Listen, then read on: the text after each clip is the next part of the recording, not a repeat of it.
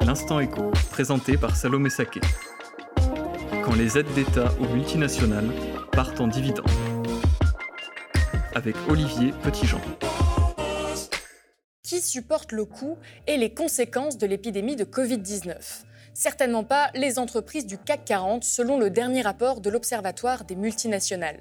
Le constat est sans équivoque. De nombreuses multinationales françaises qui ont bénéficié de larges aides publiques mises en place pour faire face à la crise du coronavirus ont augmenté les dividendes versés aux actionnaires cette année et supprimé des emplois. Comment cela a-t-il été rendu possible? Quels sont les mécanismes qui mènent à de telles pratiques? Les entreprises en question sont-elles sanctionnées par le gouvernement?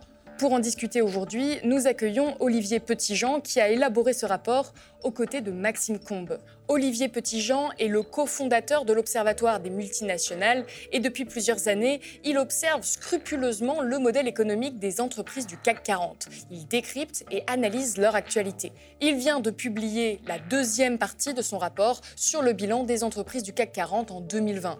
2020 est une année particulière puisque la crise du coronavirus a frappé et a conduit le gouvernement à activer de nombreux dispositifs de soutien et d'aide d'urgence.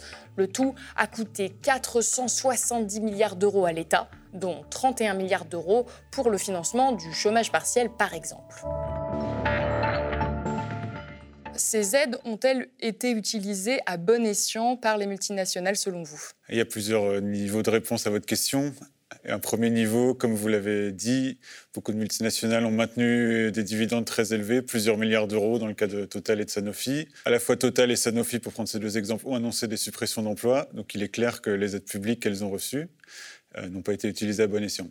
Ensuite, il est évident que dans un contexte euh, tel que celui de la crise euh, du coronavirus, euh, les aides aux entreprises sont légitimes, mais ça doit être des aides qui sont destinées à toutes les entreprises, qui permettent de protéger les emplois, de préserver la richesse des gens, des vrais gens, et pas des actionnaires seulement. Et donc, un autre niveau de réponse à votre question, c'est qu'on ne sait pas vraiment, parce qu'il y a une telle opacité sur les aides, euh, la manière dont elles ont été utilisées, etc. Donc on ne sait pas comment elles ont été utilisées. Tout ce qu'on sait, c'est qu'on voit de l'extérieur que des entreprises comme Total, comme Sanofi et quelques autres ont supprimé les emplois, ont augmenté leurs dividendes, tout en bénéficiant de toute une panoplie d'aides. On parle beaucoup euh, des, prêts garantis par l'État. Air France a reçu 7 milliards d'euros, Renault a reçu 5 milliards d'euros. Il y a eu des plans de soutien à différentes filières, mais il y a aussi toute une série d'aides en fait, qui sont moins visibles et encore plus opaques que les autres. Mais alors, de quelles aides on parle exactement là dans le cadre de la pandémie? Quelles sont les nouvelles aides qui ont été mises en place? Euh, Il y a divers, types. Donc, a les prêts garantis euh, par l'État, qui ont principalement bénéficié à des grandes entreprises, mais aussi à des plus petites. Mais on a beaucoup parlé des, des prêts garantis à Air France, 7 milliards, Renault, 5 milliards dont je viens de parler. Ensuite, il y a eu des reports de charges, de cotisations sociales, euh, de charges fiscales dont ont bénéficié toute une série d'entreprises, des petites mais aussi des très grandes. Et là, on n'a pas les chiffres, on a des chiffres globaux, mais on ne sait pas quelle entreprise précisément a bénéficié de quoi. Il y a le chômage partiel dont vous avez parlé. Idem, on a des éléments un peu factuels sur tel site de telle entreprise, mais des chiffres globaux sur euh, quelle est la proportion de ces aides qui a bénéficié à des petites entreprises, quelle est la proportion de ces aides qui a bénéficié à des grandes entreprises, on ne sait pas. Et ensuite, il y a toute une autre série d'aides dont on n'a pas du tout parlé, mais qui sont aussi importantes. Euh, donc c'est parfois très technique. Donc il y a ce qu'on appelle les rachats d'obligations euh, de la Banque centrale européenne, qui sont en fait des rachats d'obligations euh, de la Banque de France pour ce qui concerne les entreprises françaises. Donc en fait c'est des aides en trésorerie exactement comme des prêts, sauf que c'est sous la forme de, de prêts sur les marchés où les entreprises lèvent de l'argent et ensuite s'engagent à rembourser petit à petit via des, obligations donc sur le marché. Et là, la Banque centrale a débloqué des centaines de milliards d'euros pour acheter des obligations de, Total, de Saint-Gobain, de Sanofi, d'Air Liquide, de beaucoup d'entreprises qui ont prétendu ne pas recevoir d'aide. En fait, elles recevaient concrètement une aide. Et euh, c'est pas fini, il y en a encore d'autres.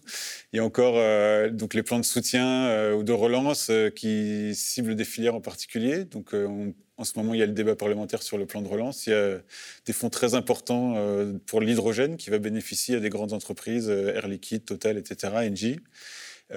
Et puis, il y a une baisse d'impôts qui a été adoptée à la faveur du coronavirus dans ce cadre de ce plan de relance. 20 milliards d'euros, la baisse des impôts de production qui bénéficiera là aussi principalement à des grandes entreprises. Euh, donc, on a toute une panoplie d'aides dont on pas forcément visible, pas forcément euh, perçue comme telle par l'opinion et sûrement pas présentée comme telle par les décideurs et par les entreprises, mais qui euh, dont un fil conducteur et qu'on peut soupçonner qu'elles bénéficient principalement aux très grandes entreprises. Et ça, c'est une problématique qu'on constate depuis longtemps en, en matière d'aide publique aux entreprises. Parce que je rappelle que les aides publiques aux entreprises, c'est plusieurs, euh, c'est 150 milliards d'euros par an selon la Cour des comptes, même avant le coronavirus, maintenant c'est encore plus. Et on constate une grande partie de cette aide qui normalement devrait aider toute l'économie, et les petites entreprises, les petits commerces, etc., les artisans, les, agriculteurs, est accaparée euh, de manière un peu disproportionnée par les grandes entreprises. Et on le vérifie avec le coronavirus. Ce que vous êtes en train de nous dire, c'est que les grandes entreprises ont finalement plus d'aide que les petites entreprises en France, là, en contexte de pandémie? Exactement. C'est une loi qui existait déjà avant, du fait des inégalités euh, qui existent dans l'économie, du poids des grandes entreprises et surtout de leur proximité avec les décideurs, parce que c'est ça qui fait qu'elles réussissent à s'accaparer une grande partie de ces aides. Et le coronavirus a confirmé ça de manière éclatante. Toute la gestion de la crise, les aides d'urgence, elles ont été euh, gérées un peu dans une sorte de tête-à-tête entre l'État d'un côté, l'administration, et euh, les grandes organisations patronales, donc la Fédération bancaire française pour ce qui est des prêts garantis à l'État, France Industrie ou l'industrie automobile pour ce qui est du plan, plan d'aide à l'automobile, et pour le plan aéronautique, ça a été conçu par un groupe de travail avec euh, l'État d'un côté et puis les grands constructeurs Airbus, euh, Dassault, euh, Safran et Thales de l'autre. Et ça, on le vérifie sur tous les sujets. En fait, c'est cette proximité qui fait que les grands groupes s'accaparent l'essentiel de ces aides. Et donc ces aides à la base, elles ont été mises en place pour relancer l'économie, ou plutôt sauver l'économie, et surtout préserver les emplois. Aujourd'hui, est-ce que ça fonctionne? Je pense qu'une partie des aides, notamment celles qui sont fléchées euh, vers les plus petites entreprises, parce qu'il y en a quand même, euh, il faut le reconnaître, ou euh, celles qui permettent à certaines entreprises de maintenir un niveau de trésorerie qui leur permettent de continuer à payer les salaires, etc. Bien sûr, ça fonctionne. Le problème, c'est que cette, sorte d'accaparement par les grandes entreprises, ça veut dire, c'est comme en fait, si euh, les banques ou les grandes entreprises prélevaient une partie de ces aides publiques pour euh, se rémunérer elles-mêmes, rémunérer leurs actionnaires. Donc en fait, il y a 50% qui part dans la nature pour rémunérer les gens qui ne font pas vraiment de sacrifices malgré ce qu'ils en disent. Et en ce qui concerne, du coup, cette année, une augmentation des dividendes qui ont été versés aux actionnaires en 2020 par des entreprises qui avaient reçu des aides publiques. De quelles entreprises on parle exactement Quels sont les noms? C'est un tableau contrasté. Euh, donc, il y a des entreprises qui ont supprimé leurs dividendes, en général parce qu'elles étaient obligées ou parce qu'elles elles étaient vraiment dans une situation telle qu'elles n'avaient pas trop le choix. Donc c'est les banques, parce que la Banque Centrale Européenne a dit très clairement, cette année, on vous aide, on ouvre euh, les vannes de financement, on vous aide à vous financer, mais pas de dividendes. Les banques ont beaucoup protesté, mais la Banque Centrale Européenne a été inflexible, on peut lui reconnaître ça. Ça n'a pas été le cas de l'État français, on va y revenir. Ensuite, il y a les entreprises du secteur automobile qui étaient tellement dans une situation critique que, pareil, elles ont supprimé leurs dividendes. Mais presque toutes les autres ont maintenu ou réduit ou augmenté leurs dividendes. Et on a un petit groupe d'entreprises, il y en a huit. Parmi ces huit, il y a les principaux distributeurs de dividendes du CAC 40, que sont Total et Sanofi, qui distribuent tous les, tous les deux plusieurs milliards de dividendes, qui ont augmenté leurs dividendes par rapport à l'année dernière il y a aussi une petite catégorie de groupes qui ont été vraiment extrêmement hypocrites en disant on réduit nos dividendes, mais quand on regarde, euh, c'était une réduction genre de 5%, ça c'est L'Oréal, donc c'est vraiment une réduction pour la façade, mais qu'en fait qui n'était pas du tout une réduction euh, sincère. On a vu que Air France a reçu un prêt de 7 milliards d'euros euh, de, de, soutien à l'emploi, et pourtant cette même entreprise a supprimé 7500 emplois cette année. Comment est-ce que c'est possible? Est-ce que cette suppression d'emplois, selon vous, elle était nécessaire, indispensable à la survie d'Air France? C'est un choix. Euh, ces entreprises comme Air France et Renault restent gérées avec des considérations financières avant tout. Donc, euh, bien sûr, il y avait d'autres choix que juste faire des suppressions d'emplois. Euh, il y avait des choix de, de reconversion, de changement d'activité. Il y a eu une panoplie d'outils qui n'ont pas été utilisés. Euh, la manière dont ces sauvetages se sont faits, et ça vaut aussi pour Renault, c'est vraiment dans une optique financière. Il fallait euh, convaincre les marchés financiers que ces entreprises étaient encore viables. Donc, euh, comment on convainc les marchés financiers qu'elles sont viables? On supprime des emplois, on réduit les coûts. Et on, voilà, c'est pour ça. Donc, c'est vraiment un choix clair de la part de ces entreprises. Les aides, par exemple, publiques, ça ne peut pas convaincre euh, les marchés financiers que ces entreprises sont encore viables? Bah, Ça ne suffit pas. Ça suffit pas. Donc ça aide, bien sûr. Et donc si l'État a débloqué les telles aides, euh, sous, là, sous forme de prêts garantis et, sous d'autres formes, c'est pour, euh, pour aider ces entreprises à convaincre les marchés qu'elles étaient encore viables, etc. Mais évidemment, pour, ça ne suffisait pas. On parle de 7 milliards d'euros pour Air France. Et le, pour donner un ordre d'idée, le Ségur de la santé, c'est 8 milliards d'euros en France. Donc, c'est des montants qui sont vraiment euh, énormes. Comment c'est possible que ça ne convainque pas les, marchés financiers, que ça ne suffise pas? Quand l'État français débloque de telles sommes, est-ce qu'il n'a pas un droit de regard, après coup, sur euh, la manière dont ces sommes sont utilisées par l'entreprise qui en bénéficie? Non, bah, il devrait ou il pourrait.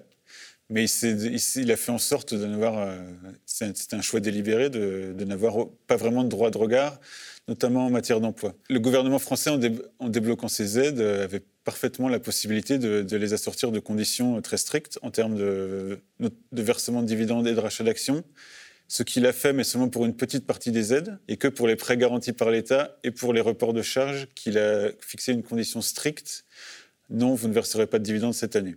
C'est pour ça que Renault, en particulier, était obligé de ne pas verser de dividendes Air France. Mais sur toutes les autres aides, notamment le chômage partiel qui a bénéficié à une large majorité du CAC 40, les plans de soutien, les rachats d'obligations, il n'y avait aucune condition de cet ordre. Et donc c'est pour ça que, alors qu'il aurait très bien pu en, mettre, et la Banque de France et la Banque Centrale Européenne, en rachetant des obligations, comme je l'ai expliqué, auraient très bien pu mettre des conditions de, pas verser de, non-versement de dividendes, vu qu'elle l'a fait pour les banques, mais elle ne l'a pas fait pour les autres entreprises. Pourquoi?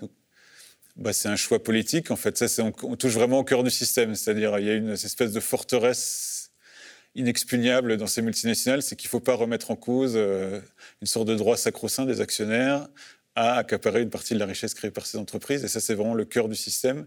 Et c'est euh, la chose pour les, sur laquelle les dirigeants des multinationales euh, les et les gouvernants qui sont euh, alignés un peu sur la même idéologie céderont au dernier. C'est qu'il y a le droit, un droit sacro-saint des actionnaires. Et donc, c'est un geste fort de la part d'un État de poser ce genre de conditions. Donc là, il y a eu un contexte de crise, donc euh, il y a eu une pression de certains parlementaires, de la société civile pour qu'il y ait des conditions. Donc ils ont quand même dû faire un geste en disant on met une condition stricte sur les prêts garantis par l'État, mais il aurait fallu avoir encore plus de, pression sociale, euh, politique pour qu'ils aillent encore plus loin. Et ils l'ont pas fait. Et ça, c'est là, on parle des conditions sur le versement de dividendes, mais la même chose aurait pu euh, être faite sur l'emploi, comme vous l'avez dit le gouvernement avait les moyens juridiques, c'est pas inconcevable d'avoir un vrai suivi des aides, de demander des remboursements, etc. Elle a choisi délibérément de ne pas le faire. Et pareil euh, sur les questions environnementales, euh, parce qu'on parle de Renault et d'Air France, c'est des entreprises qui, qui, sont fortement émettrices de gaz à effet de serre de par leur activité, l'automobile, le transport aérien le gouvernement a affiché quelque chose, quelques engagements, mais concrètement, il n'y a rien de contraignant, il n'y a pas de suivi. Et quand on ne pose pas de conditions, ça veut aussi dire qu'on ne va pas vraiment vérifier comment c'est utilisé, etc. Là où il faut vraiment insister, c'est que c'est un choix politique de la part euh, de nos gouvernants, de l'administration, de, ne pas, de ne pas vérifier ce qui est fait de ces aides. Oui, on a vu que Bruno Le Maire, le ministre de l'économie, a insisté sur le fait que c'était une relance économique de la confiance et qu'il faisait confiance aux entreprises pour gérer euh, avec euh, sagesse cet argent. Et Bruno Le Maire a notamment euh, déclaré aux entreprises soyez exemplaires si vous utilisez le chômage partiel, ne versez pas de dividendes. Donc on voit que finalement nos dirigeants ont conscience du risque, ils ont conscience du problème et pourtant ils des conditions euh, sur certaines aides et pas sur d'autres, ce qui peut quand même paraître euh, un petit peu étrange. Vous parlez d'un choix politique.